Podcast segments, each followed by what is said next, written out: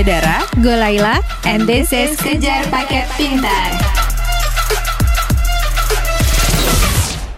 Gue Laila, gue Dara, dan ini Kejar Paket Pintar rekaman jarak jauh. Karena gue dan Laila merekam dari tempat masing-masing. Kelakuan manusia tuh memang macem-macem banget ya. Dan salah satu sifat manusia yang paling mendasar adalah denial atau menyangkal. Jadi, kalau kata para ahli nih, biasanya kita melakukan penyangkalan atau denial untuk mengurangi kecemasan ketika kita merasa terganggu alias disturb oleh sesuatu.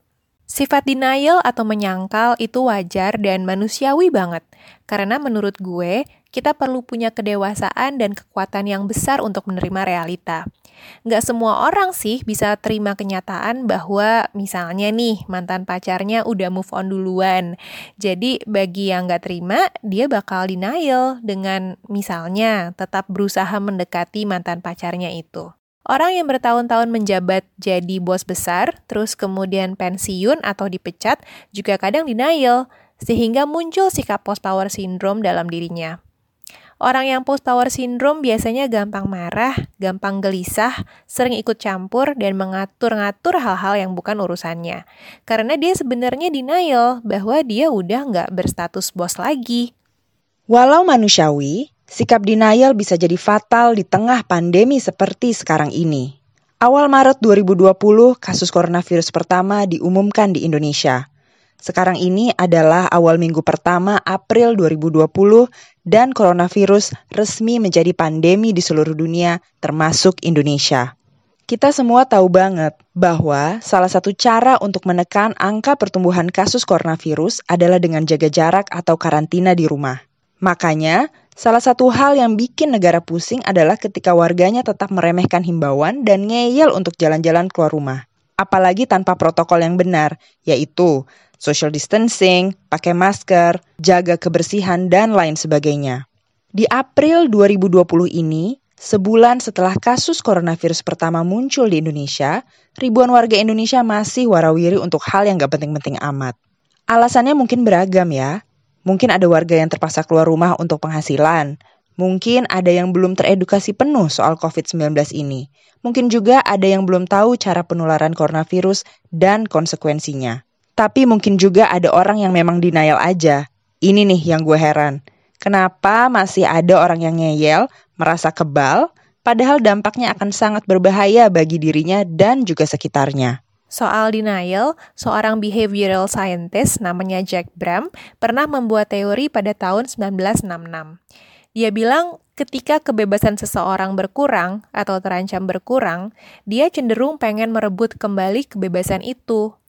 Artinya, kalau lo ngasih tahu gue harus melakukan A, sebagian dari diri gue merasa gue harus melakukan sebaliknya.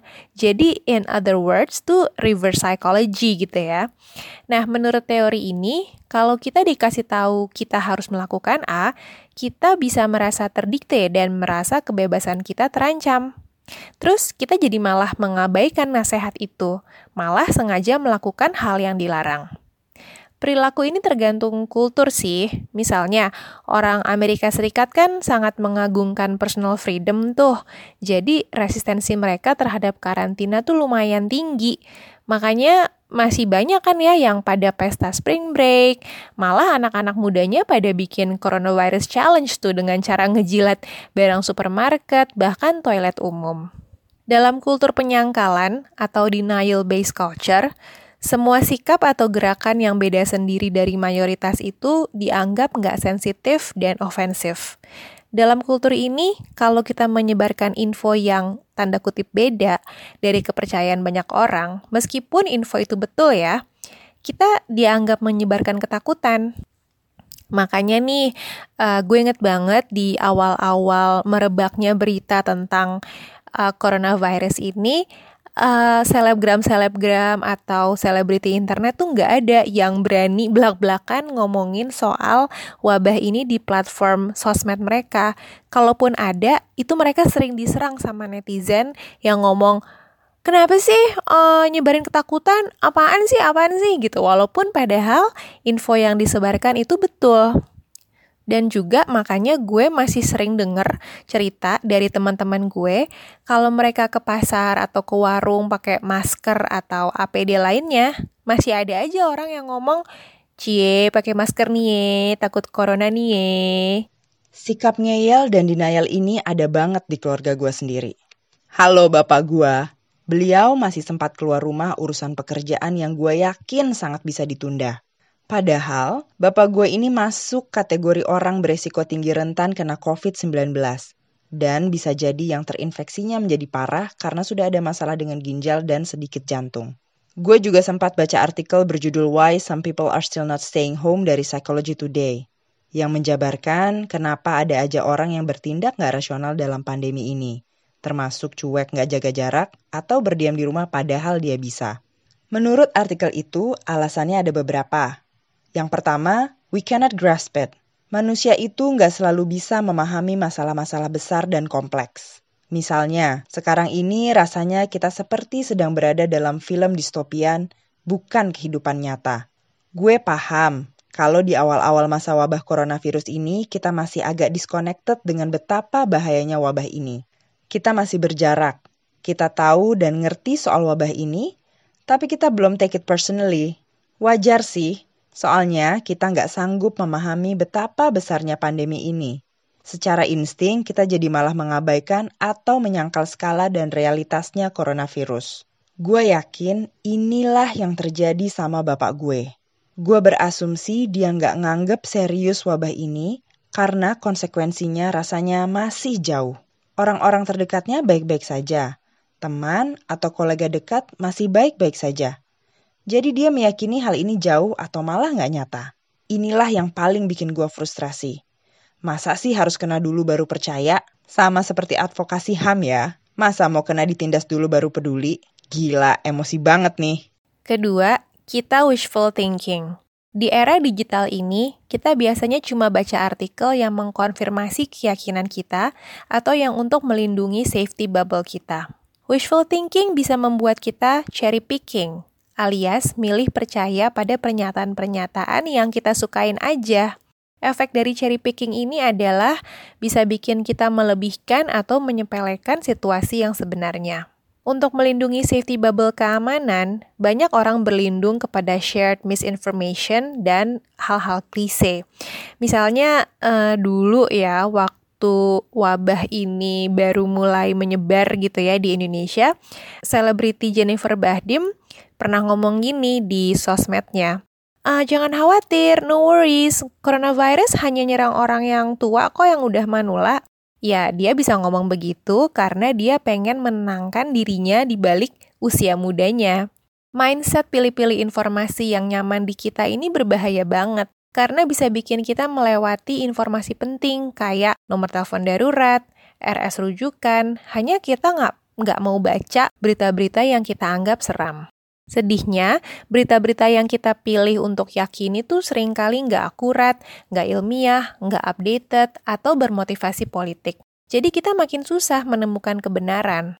Misalnya, ada banyak banget teori konspirasi muncul seputar coronavirus ini. Teori kayak misalnya, eh, oh virus ini sengaja disebar sama orang Cina dan nanti cuma mereka yang punya obatnya.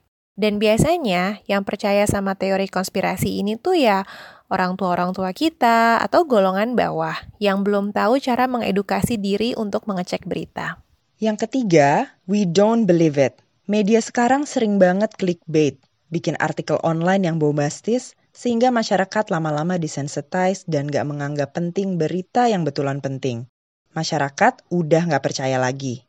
Memang mungkin kita krisis kepercayaan sama media utama, tapi bukan berarti kita jadi lebih percaya sama WA grup keluarga yang udah pasti nggak melewati pengecekan informasi akurat atau enggak.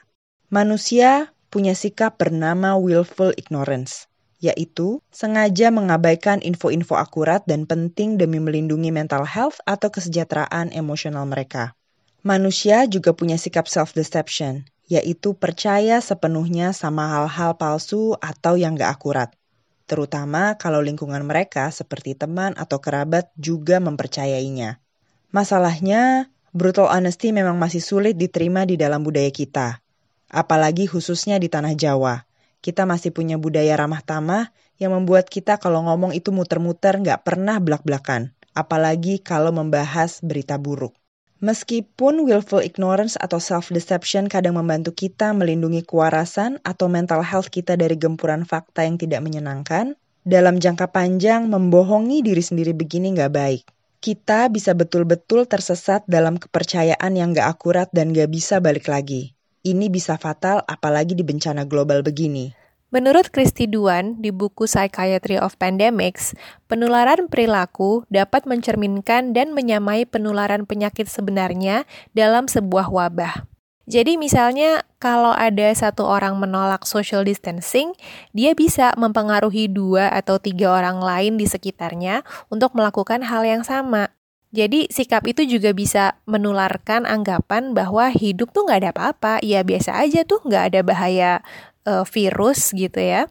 Tapi sebaliknya, kalau kita disiplin tinggal di rumah, melakukan social distancing, dan sebagainya, sebenarnya kita juga memotivasi dua atau tiga orang lain di sekitar kita untuk melakukan hal yang sama, tinggal di rumah, social distancing. Di bulan Desember Januari, warga Indonesia tuh masih cenderung cuek ya sama coronavirus. Di bulan Februari mulai tuh muncul omongan-omongan soal coronavirus di Indonesia. Tapi kebanyakan orang masih sangat denial dan marah kalau ada orang yang angkat isu ini ke publik. Seperti yang tadi gue bilang, kalau ada figur masyarakat atau selebriti itu ngebahas soal coronavirus, masyarakat banyak yang ngomong, aduh kenapa sih uh, nakut-nakutin, eh, malah dimarahin gitu. Tapi sebahaya-bahayanya penyangkalan coronavirus oleh rakyat, yang paling bahaya adalah penyangkalan oleh pemerintah. Lo kapan mulai parno sama coronavirus, Dar? Di akhir Januari lah. Waktu itu sudah ada berita penyebaran COVID-19 dari Wuhan, Cina ke negara lain. Gua inget banget waktu nonton berita itu pada saat gua sedang dalam proses analisa suatu project yang mengharuskan gua stay selama seminggu di satu gedung. Jadi selama seminggu itu gue sama teman-teman kerja nontonin berita berita terus sampai kita semua tuh paranoid. Udah mulai nggak saling salaman dan langsung belanja masker sama hand sanitizer. Bahkan ketika kita rehat kerja pengen hura-hura sedikit, kita nonton bioskop aja sampai pakai masker. Tapi pada saat itu orang-orang masih santai. Mall atau gedung perkantoran itu belum ada inisiatif melakukan pengukuran suhu tubuh atau menyediakan hand sanitizer. Kalau lo sendiri gimana lah? Uh, gue mulai gelisah soal uh, virus ini tuh di bulan Februari. Uh, terus gue mengungkapkan kekesalan gue atas respon pemerintah terhadap coronavirus secara terbuka itu di sosmed akhir Februari. Gue inget banget tuh, gue waktu itu mengkritik pemerintah di akun sosmednya Sekretaris Kabinet soal tanggapan pemerintah atas wabah coronavirus. Jadi waktu itu gue udah gelisah banget dan gue udah yakin banget ada orang-orang yang positif coronavirus tuh sedang um, apa ya warawiri aja di Indonesia tanpa disadari. Tapi pemerintah tuh nggak bergerak sama sekali dan mereka malah bikin insentif-insentif untuk meningkatkan pariwisata, untuk membayar influencer katanya 72 miliar dan gue marah banget dan gue um, apa ya mengkritik pemerintah waktu itu salah satunya lewat sosmed sekretaris kabinet. Terus ada netizen yang sangat membela pemerintah, terus malah jadi berantem sama gue tuh jadi berdebat di sosmed itu gitu. Nah, tapi intinya kenapa sih Indonesia lamban bergerak menanggapi um, COVID-19 ini? Pertama, suka nggak suka, masyarakat Indonesia tuh punya kultur santai dan slow. Walaupun gue nggak tahu seberapa benar ya teori ini, katanya salah satunya tuh kita tuh santai karena iklim kita tuh tropis. Jadi negara tropis tuh surgawi loh. Cuacanya nyaman, predictable, tanahnya subur, nanam apa pun tuh jadi gitu. Akibatnya masyarakat Indonesia nggak pernah punya sense of urgency yang tinggi. Kita nggak terbiasa kerja keras untuk nimbun pangan karena winter is coming misalnya. Apalagi selama tiga setengah abad, kita adalah bangsa terjajah yang terbiasa pasrah dan submisif. Kedua, masyarakat Indonesia nggak terbiasa mengandalkan pemerintah karena pemerintah Indonesia memang sering kali nggak bisa dipercaya atau diandalkan. Jadi ketika pemerintah mulai mengumumkan ada wabah COVID-19, ya masyarakatnya cuek. Di masa modern ini, warga Indonesia berkali-kali kena musibah, mulai dari bencana alam sampai pelanggaran HAM. Tapi tiap kena musibah warga Indonesia harus berdaya sendiri, berstrategi sendiri karena nggak punya pilihan. We have to fend ourselves because the government rarely fend us. Sebagaimana warga Jakarta yang pasrah berkali-kali kena banjir tapi nggak pernah pindah rumah karena memang nggak bisa, kita sangat terbiasa dengan sikap pasrah. Ditambah sikap bawaan kita yang santai, masyarakat Indonesia justru jago mencari kegembiraan di tengah penderitaan. Makanya masyarakat kelas bawah yang penghasilannya sudah sangat minim, bahkan nggak punya penghasilan bisa terus-terusan jajanin anaknya mainan dan es warna-warni. Makanya juga Indonesia produktif banget dalam hal bikin meme dan lelucon dalam keadaan segenting apa pun. Yang penting gembira dulu. Mungkin masyarakat kita percaya, seburuk-buruknya keadaan, pada akhirnya semua akan kembali normal. Jadi ngapain sih nyusahin diri? Terakhir, angka positif COVID-19 di Indonesia merangkak cepat sekali, tentu karena pemerintah denial sejak awal. Kita tahu kan gimana sikap Menteri Kesehatan dan Presiden kita dalam menanggapi coronavirus di Indonesia, bahkan setelah WHO kirim surat peringatan tuh. Jadi setelah virusnya menjalar di Indonesia pun, pemerintah malah nggak transparan ke rakyat. Dan setelah virusnya menjalar di Indonesia pun, pemerintah apa ya, malah nggak transparan ke rakyat. Katanya sih supaya nggak terjadi kepanikan.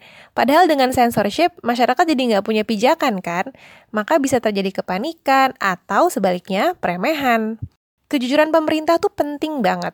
Karena kalau negara mengecil-ngecilkan situasi yang sebenarnya, atau berusaha ngeles atas krisis yang sedang berlangsung, akibatnya tuh dua. Pertama, bisa menyebarkan bibit denial. Yang kedua, bisa membuat masyarakat nggak percaya sama pemerintah. Jadi nanti segala imbauan pemerintah tuh nggak nggak dipercaya gitu, dicuekin.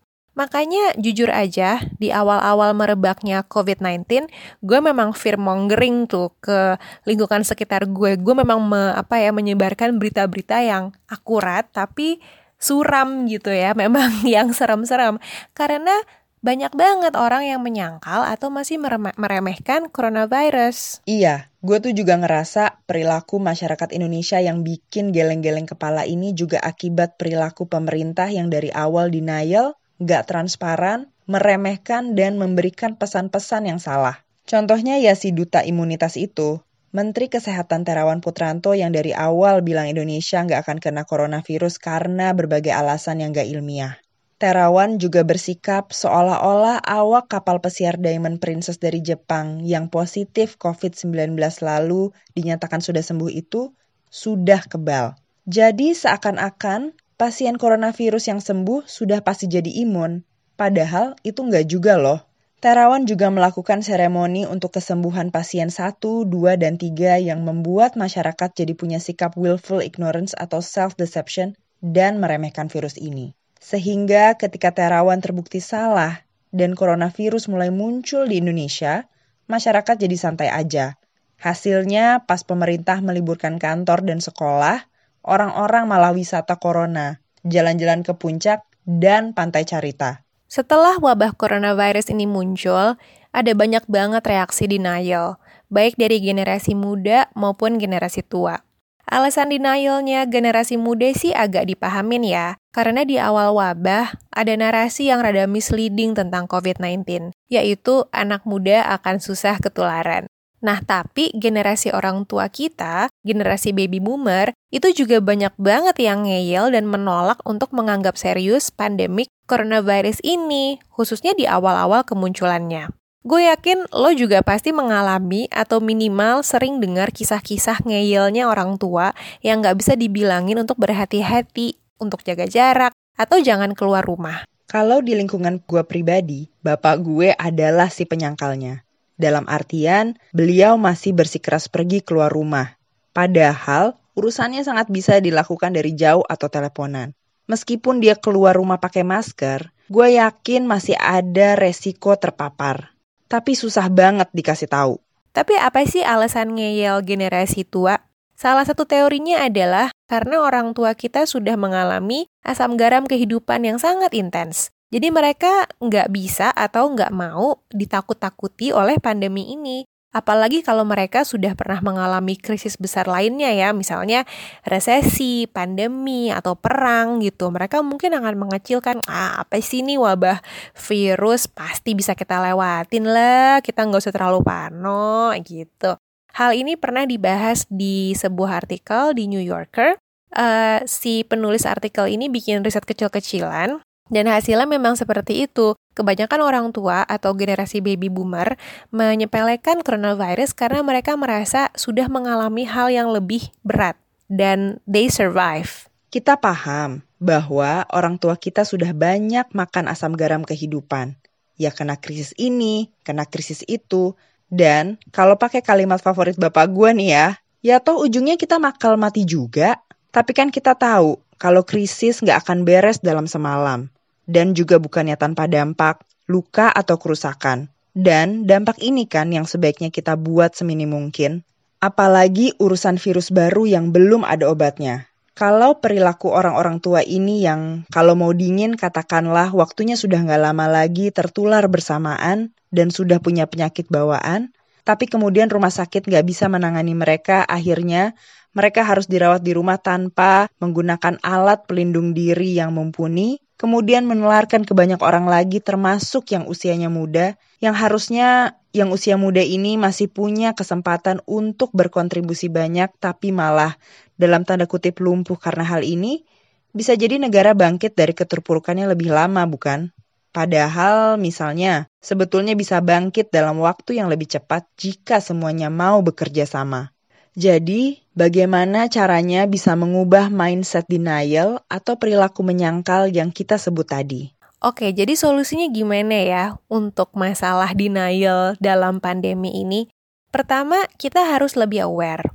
Kalau kita merasa tanda kutip diserang karena merasa didikte, misalnya disuruh jaga jarak atau nggak boleh ke mana-mana, harus karantina wilayah gitu, kita harus aware reaksi kita itu berdasarkan logika atau ego kita semata. Kedua, untuk meyakinkan orang tua, kita perlu pakai pendekatan yang sesuai dengan pola pikir mereka. Misalnya, menyampaikan himbauan oleh pemuka agama, oleh selebriti favorit orang tua kita, oleh pemain olahraga idola mereka, dan sebagainya. Bahkan ada orang tua yang baru dok gitu ya, baru oh iya baru nyadar gitu ketika anaknya menjabarkan prosedur pemakaman korban coronavirus. Prosedur pemakaman korban tuh serem banget ya, sedih banget ya, tidak boleh didekati oleh keluarganya, tidak bisa dikafani, harus dibungkus plastik, yang mengantar hanya pihak rumah sakit, bahkan banyak yang dibakar atau dikremasi supaya virusnya nggak semakin menyebar. Makanya belakangan nih kan banyak ya uh, muncul tuh video-video himbauan soal COVID-19 dari berbagai um, internet selebriti gitu ya yang menggunakan bahasa dan analogi-analogi lokal kayak misalnya yang baru-baru ini sempat viral bintang Emon. Iya, gue setuju lah. Untuk bapak gue sendiri, yang gue lakukan adalah dalam tanda kutip menakuti. Yang pertama, gue kirim video ilustrasi bagaimana virus ini merusak organ tubuh manusia. Ditambah ada video orang yang sedang dirawat memberikan testimoninya. Yang kedua, gue juga meneruskan pesan cerita di WhatsApp dengan memulai ini dari bapaknya teman Dara yang rumahnya deket sini supaya ada kesan bahwa virus ini semakin dekat dengan lingkungan kita. Yang ketiga, WhatsApp teman bapak gue supaya dia juga bisa ikut ngasih tahu ke bapak gue. Biasanya teman sendiri kan lebih didengar ya. Per hari ini gue rekaman, bapak gue sih udah nggak begitu ngeyel untuk pergi-pergi. Masih lah ada sedikit uh, keinginan keluar untuk membeli makanan di luar rumah. Tapi gue pastikan dengan protokol penjagaan diri di masa pandemi ini. Tegang sih, karena kan memang bapak gue sendiri masih harus bolak-balik rumah sakit untuk cuci darah. Jadi nih ya, setiap gue berangkat nganter itu kayak mau masuk medan perang deh. Ketiga, kita harus humble, rendah hati, dan mengakui bahwa kita benar-benar nggak punya kontrol atas virus ini. Virus bukan makhluk sosial.